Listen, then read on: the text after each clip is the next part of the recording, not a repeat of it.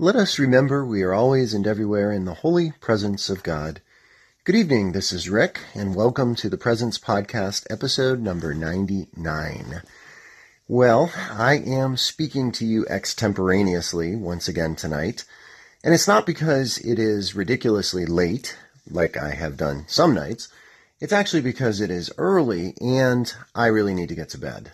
Um, it was the first day back at teaching after our Easter break and uh, getting up at five in the morning, being on my feet all day, teaching, and then to kind of uh, make things even more challenging, I did not get my afternoon nap like I usually do.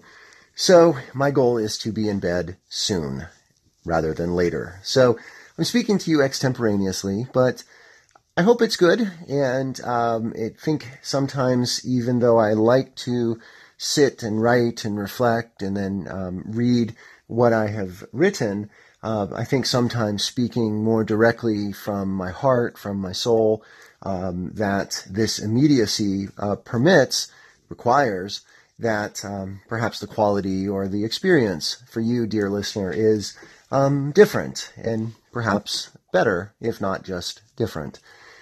But it was a Monday that was cloudy, and uh, even though it was overcast and quite chilly, I was able to keep my eyes, my ears, and my soul open to experience the presence of God. And um, if you stay with me here for a few minutes, um, I will share that with you. As I mentioned, it was a Monday morning, and um, I am very, very surprised that winter continues to linger. We've certainly had not a hard winter here in central Ohio, but it has been a lingering one. Usually by this time we have a day or two that gives us a tease of spring and we're beginning to have some experiences of spring by this part of April, which tomorrow is April 10th. Not so this year. In fact, uh, this morning there was snow falling on April the 9th. But being present to this experience learning to be able to accept the weather is uh, an important part of my journey, I think.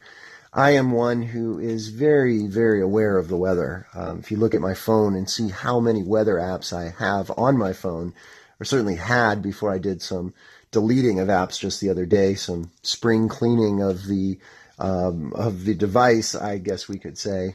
Um, there were quite a few, and there's fewer now, but nevertheless, I'm very aware of the weather. And I certainly can get um, frustrated or disappointed when the weather doesn't turn out the way I, w- I want it to be. Certainly, I wish it were spring. I, I love the springtime, and I, I, wish that it were spring.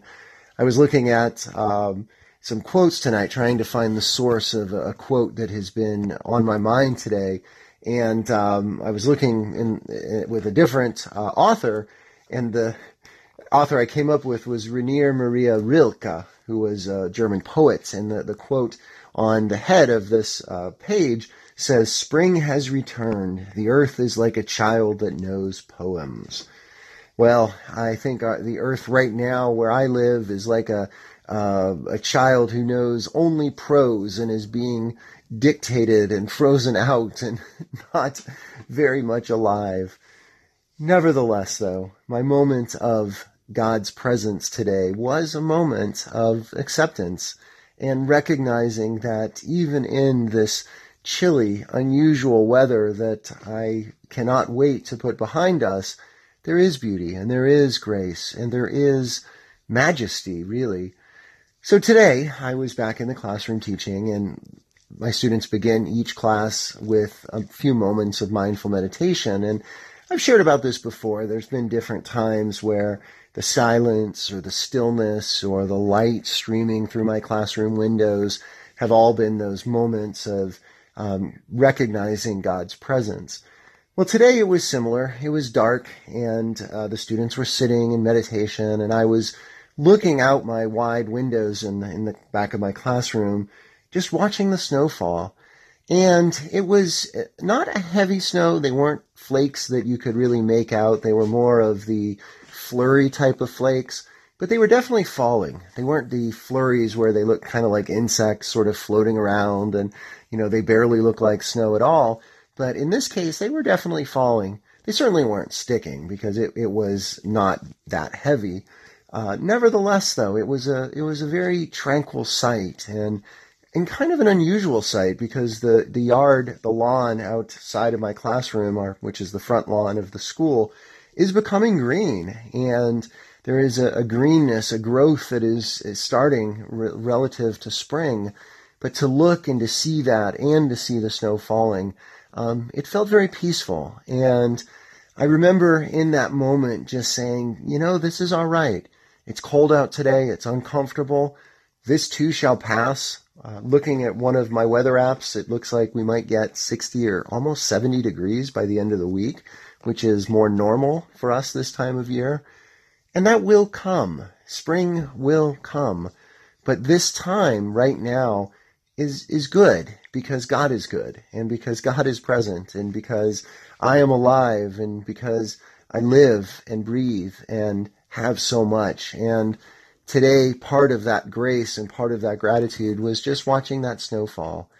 And the quote that I wanted to um, find the source of, and, and the quote that really sustains me on days like this, times like this, where I'm anxious and eager to move past whatever is troublesome or, or difficult, um, to move into a future that I, I believe will be better and different, um, is this quote.